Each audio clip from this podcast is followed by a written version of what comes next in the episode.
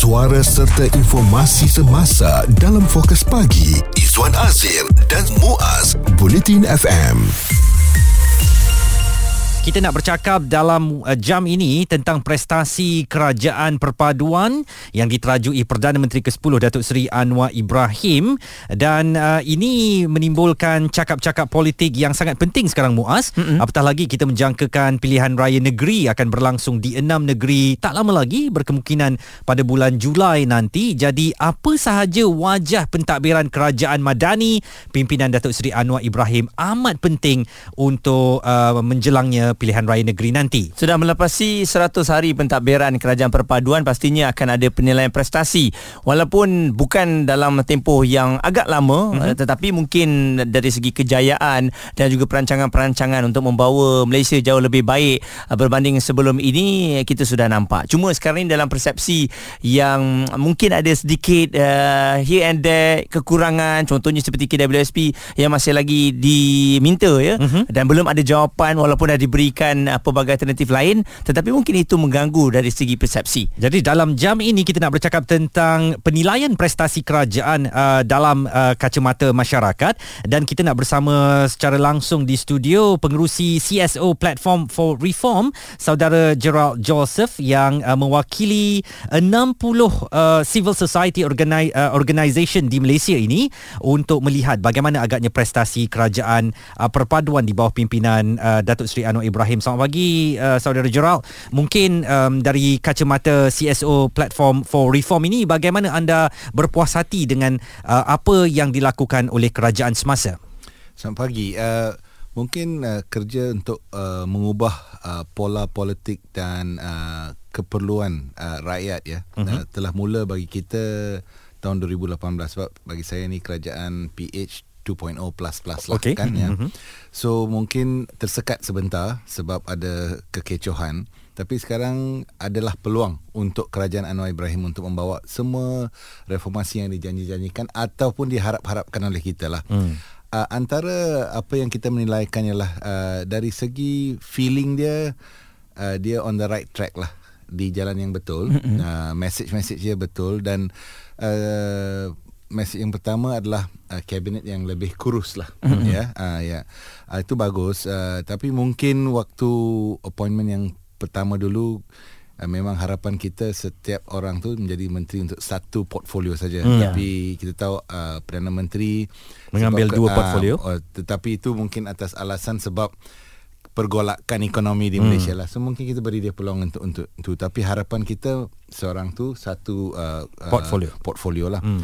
Uh, dan juga waktu itu ada uh, apa tu pemilihan uh, ahli kabinet yang mungkin tidak menang secara MP hmm. dia secara senator bagi kita adakah kita kurang uh, talent Betul. di antara? So kenapa melakukan itu? Tapi itu di belakang tirai uh, unity government tu mungkin susah kita nak faham lah tapi cadangan kita ambillah mereka yang sudah menang sudah uh, melalui uh, proses pilihan raya ya. Mm-hmm. ya.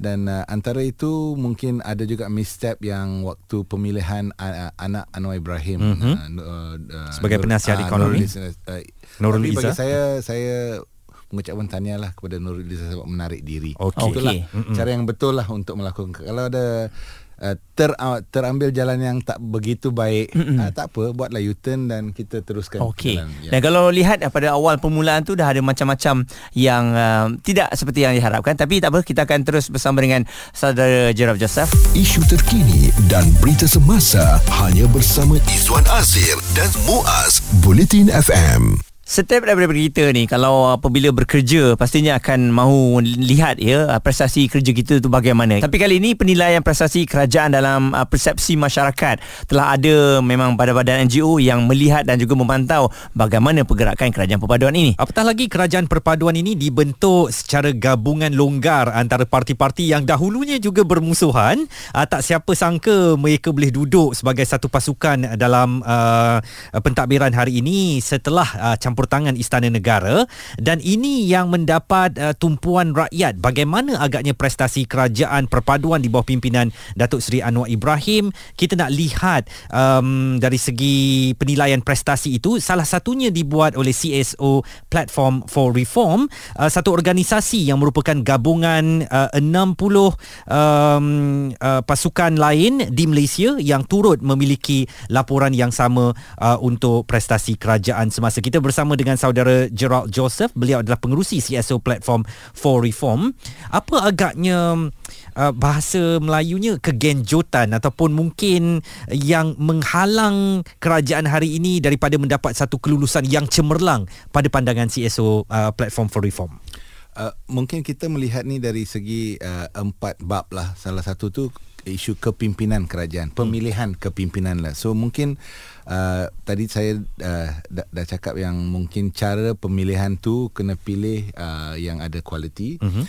dan juga proses pemilihan kita di Malaysia ni sampai hari ni masih lagi kita macam tertunggu-tunggu kalau uh, menteri itu baik dia pilih cara yang baik mm-hmm. kalau dia lemah sikit ah habislah kita jam mm-hmm. so mungkin kita harus institusikan satu sistem yang proses pemilihan yang uh, telus terbuka dan ada kriteria-kriteria yang uh, yang semua orang kenal mm-hmm. bukan secara lewa sajalah okeylah sila pilih itu pemilihan politik tu yang merupakan satu isu yang paling uh, uh, menyakitkan hmm. rakyat Malaysia. Kadang-kadang tertanya eh kenapa dia pula dipilih? Kenapa hmm. bukan macam ni? So Betul. sebab itu memang kuat kita tidak melawan kuasa. Kuasa pemilihan tu menteri ke perdana menteri itu memang sistem kita lah.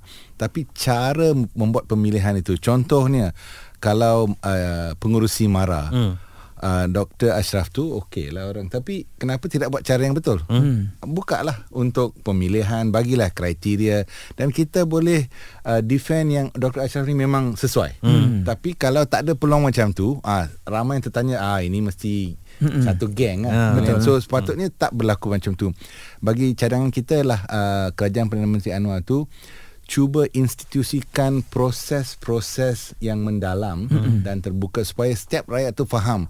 Setiap orang yang dipilih itu mengikut kriteria yang telus dan semua orang kenal dan sesiapa pun yang ada peluang lah untuk apply untuk mencari peluang. Kalau ada pemilihan GLC janganlah asyik-asyik orang dari parti politik saja ya. tapi Encik Jerat mungkin kalau kita lihat uh, dari segi kerajaan perpaduan inilah dia sedikit kepayahan lah uh. masing-masing harus menjaga kepentingan parti hmm. mengikut kementerian yang telah pun diberikan jadi adakah ini antara nak tak nak tak boleh nak dilakukan terpaksa lah hmm. terpaksa lah ya, kan nanti kalau uh, kecil hati tarik diri dari sokongan dan sebagainya drama itu akan berulang terus so, so mungkin memang Malaysia telah uh, melalui banyak bab drama-drama hmm. so mungkin politik uh, kita pun semakin lama semakin politik gabungan yang bilang tadi longgar kan hmm. tapi kelonggaran tu membawa satu peluang kematangan juga hmm. so asyik kamu nak tarik diri nak tunjuk terguris hati tak boleh lah mm-hmm. ha, sebab kalau kamu keluar pun dia akan jatuh sebelah sini mm-hmm. masuk sana pun tak lama yeah. so sekarang peluang kita rakyat Malaysia nakkan satu kerajaan yang stable untuk lima tahun bagilah peluang kalau dia berjaya oh kita tahu tapi kalau tak habis peluang untuk menjadi sebuah kerajaan takkanlah kita lepas tu nak menilai dia tengah jalan mm. ha, so saya ingat dalam lima tahun ni kita dah ada empat kerajaan nak menilai pun susah mm. setiap 17 bulan, 22 bulan, sikit lah waktu dia. So, hmm. harapan kita yang walaupun gabungan terlonggar, janganlah kamu uh, uh, apa tu lupa yang mandat rakyat tu bermaksud uh, kita me- mengharapkan satu perubahan yang benar dan mendadak bukan perubahan simbolik hmm. uh, yang span, uh, yang masih lagi berlaku hmm. sebab tu rakyat selalu ada komen eh Dulu kamu janji tak nak ha, buat macam tu. Betul. Ha, so bagi saya itu adalah peringatan yang perlu hmm. oleh komen-komen dari CSO dari rakyat supaya uh, kerajaan Anwar Ibrahim pun uh, eh mendengarlah dan hmm. bagi saya parti-parti dalam gabungan tu walaupun dulu mungkin dia sebelah jauh-jauh kan uh-huh. tapi sekarang tak tak ada lagi alasan sebab kamu dah setuju menggunakan agenda reformasi atau agenda perubahan yang lain untuk Malaysia?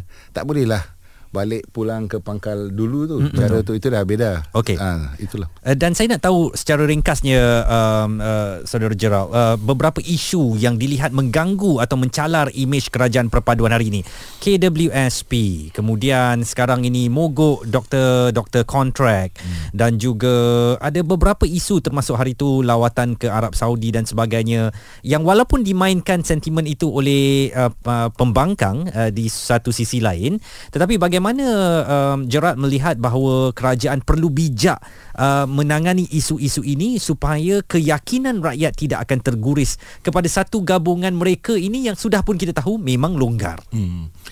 Bagi saya mainan politik tu masih lagi berlaku dan inilah bagi saya kita kena ubah politik di parlimen dan politik luaran tu bukan untuk menjadi hero TikTok. Hmm.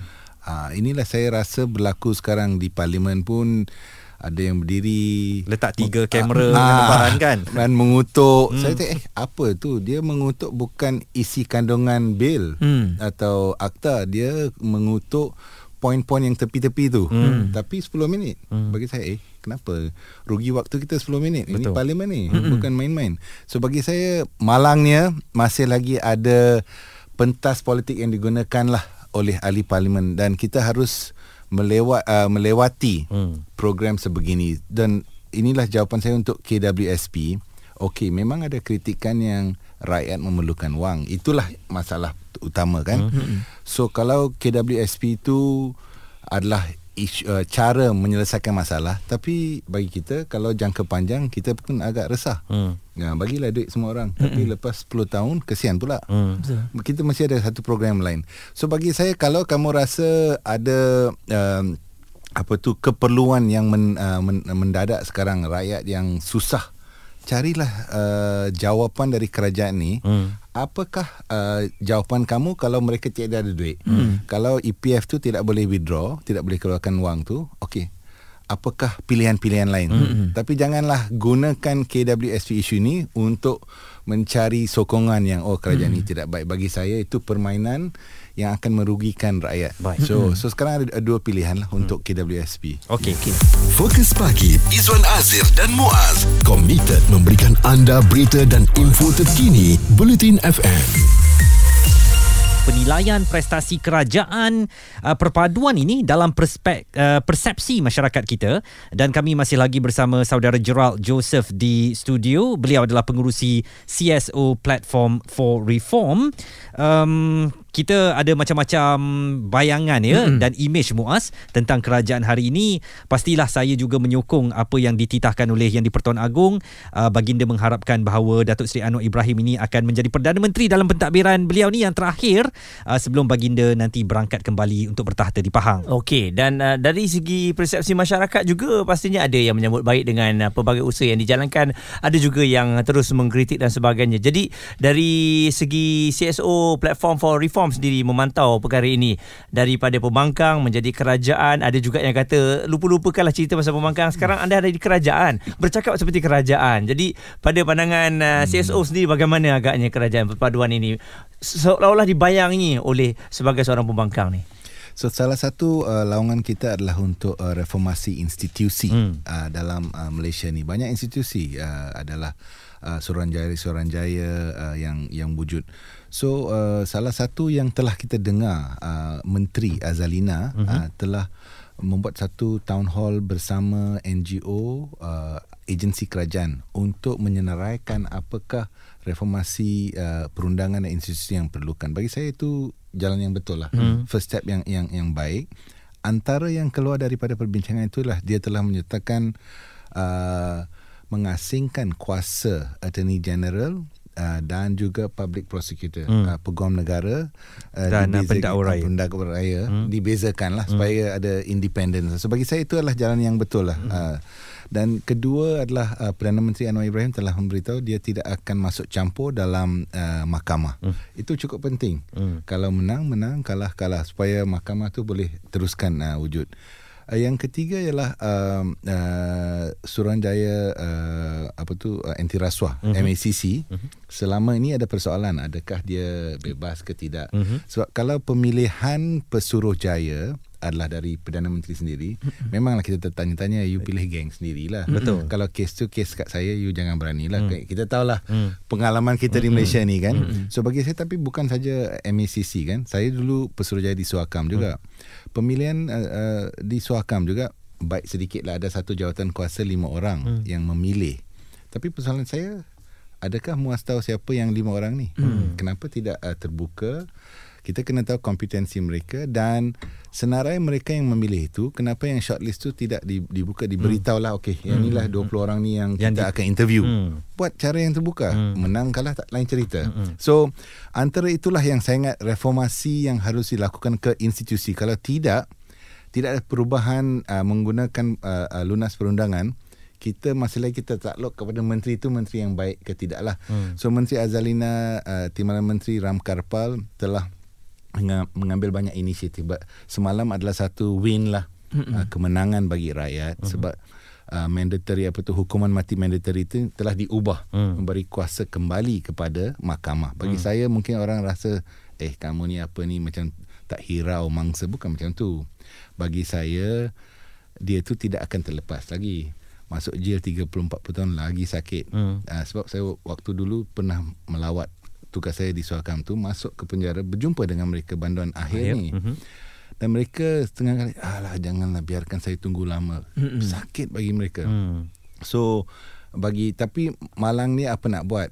Hidup mati itu bukan tugas kita itu tugas Tuhan lah. Betul. Dan, ah, itulah program mengubah tu bagi saya selaras dengan piawai antarabangsa. So tahniahlah yang kerajaan itu telah mula dan yang kedua ialah perubahan uh, isu kewarganegaraan mm-hmm. anak mm-hmm. kepada ibu Malaysia mm-hmm. yang lahir di luar negara. Mm-hmm. Ini macam tak masuk akal eh. Kenapa bapa okey mak tak boleh kan? Mm-hmm. Simple bagi kita simple tapi mm-hmm. itu adalah perubahan uh, apa tu perlembagaan. Mm-hmm. So bagi saya itu berlaku. So bagi saya Uh, satu yang men, uh, menteri perundangan dan timbalan dia telah membawa banyak isu yang kita menunggu-nunggu mm-hmm. senarai panjang uh, undang-undang lama zaman British masih lagi ada Betul. akta hasutan tapi di Britain dah tak ada akta hasutan hmm. kita masih lagi terikut-ikut British kita tak suka Hmm. Nah, dijajah dulu tapi, tapi kita undang-undang masih lagi begitu British eh? yeah. hmm. so bagi saya mungkin senarai itu macam poka pota posma uh, sosma tu harus diubah lah hmm. bukan kita nak tarik kuasa kerajaan tapi membuat cara yang betul hmm digunakan uh, apa-apa yang kamu kalau kamu di, di nak ditangkap gunalah uh, uh, jalan mahkamah hmm. supaya ada uh, ada uh, oversight yang bat, uh, betul lah. So uh, mungkin uh, uh, banyak juga tertanya-tanya yang menteri-menteri lain bagaimana. So hmm. bagi saya janganlah takut uh, berinteraksi dengan expert-expert luar daripada kerajaan. Maksud hmm. dia NGO. Hmm badan-badan yang mengkritik kamu pun tak apalah duduklah semeja jemput betul ha jangan guna hmm. cara yang lalu kenapa uh, nak dengar benda yang baik-baik baik saja kan dan hmm. itu bagi saya pegawai yang mengelilingi menteri itu kena hmm. ubah sikit betul hmm. mereka masih lagi membuat macam tirai hmm. menjaga menteri tak perlulah hmm. nak jaga menteri-menteri dah tahu jaga diri sendiri hmm. hmm. so itu masih lagi ada banyak halangan-halangan lah nak yeah. jumpa menteri kena tunggu tiga layer hmm. ha, itu kita kena buang lah hmm. ha, sebab kalau kamu uh, lihat uh, Perdana Menteri berjumpa dengan student terbuka 2 jam. Betul. Apa soalan uh, boleh tanya? Ah, kena hentam pun okey ya, dia mm-hmm. jawab relax. Ah, itulah mm. kena jadi cara untuk uh, menteri-menteri sekarang. Hmm. Jangan jangan tunggu dijemput hmm. untuk program khusus-khusus. You kena buka ruang. Jadi saya lihat aspirasi untuk mengangkat uh, barisan kabinet ataupun kerajaan sekarang ini ada, cuma mungkin sikap itu masih lagi uh, cara permainan lama ya. Betul, betul. Hmm. Bagi saya mungkin saya fahamlah ada yang baru kan, pengalaman hmm. baru bagi saya okeylah. Kita hmm. sama-sama belajar. Tapi jangan gunakan apa tu uh, buku dari buku yang lama. Betul. Kita dah ubah buku, dah hmm. rombak buku, hmm. dah cetak semula, dah banyak kali dah ni kerajaan hmm. baru. Hmm. So ambillah panduan daripada cara kepimpinan kerajaan yang lebih terbuka. Hmm. So saya ingat yang kalau kalau seorang pemimpin tu dia nak tahu cara yang nak nak jalan depan tu jumpa dengan mereka yang paling pengkritik kamu lah Hmm. kadang-kadang bahasa Inggeris dia panggil meet your enemy first Hmm. sebelum kawan Betul, betul. Uh-huh. Kena dengar daripada musuh dahulu, puaskan hati musuh dahulu. Ya. Pasti yang kawan-kawan ni senang untuk kita uruskan eh. Kita tak nak kalau menteri tanya semua okey-okey. Tapi kita dah nampak perubahan lah. Contohnya seperti Fahmi Fazil tak nak naik lift ada seorang-seorang. Kongsi je lift tu bersama dengan semua orang. Benda yang kita belum pernah jarang nampak. Ya. Begitu juga Anthony Lok Ya. yang suka kerap turun padang untuk melakukan tinjauan dan uh, membaiki ke- kembali pengangkutan awam kita satu langkah yang wajar kita puji dan kita harap akan diteruskan oleh kerajaan perpaduan ini.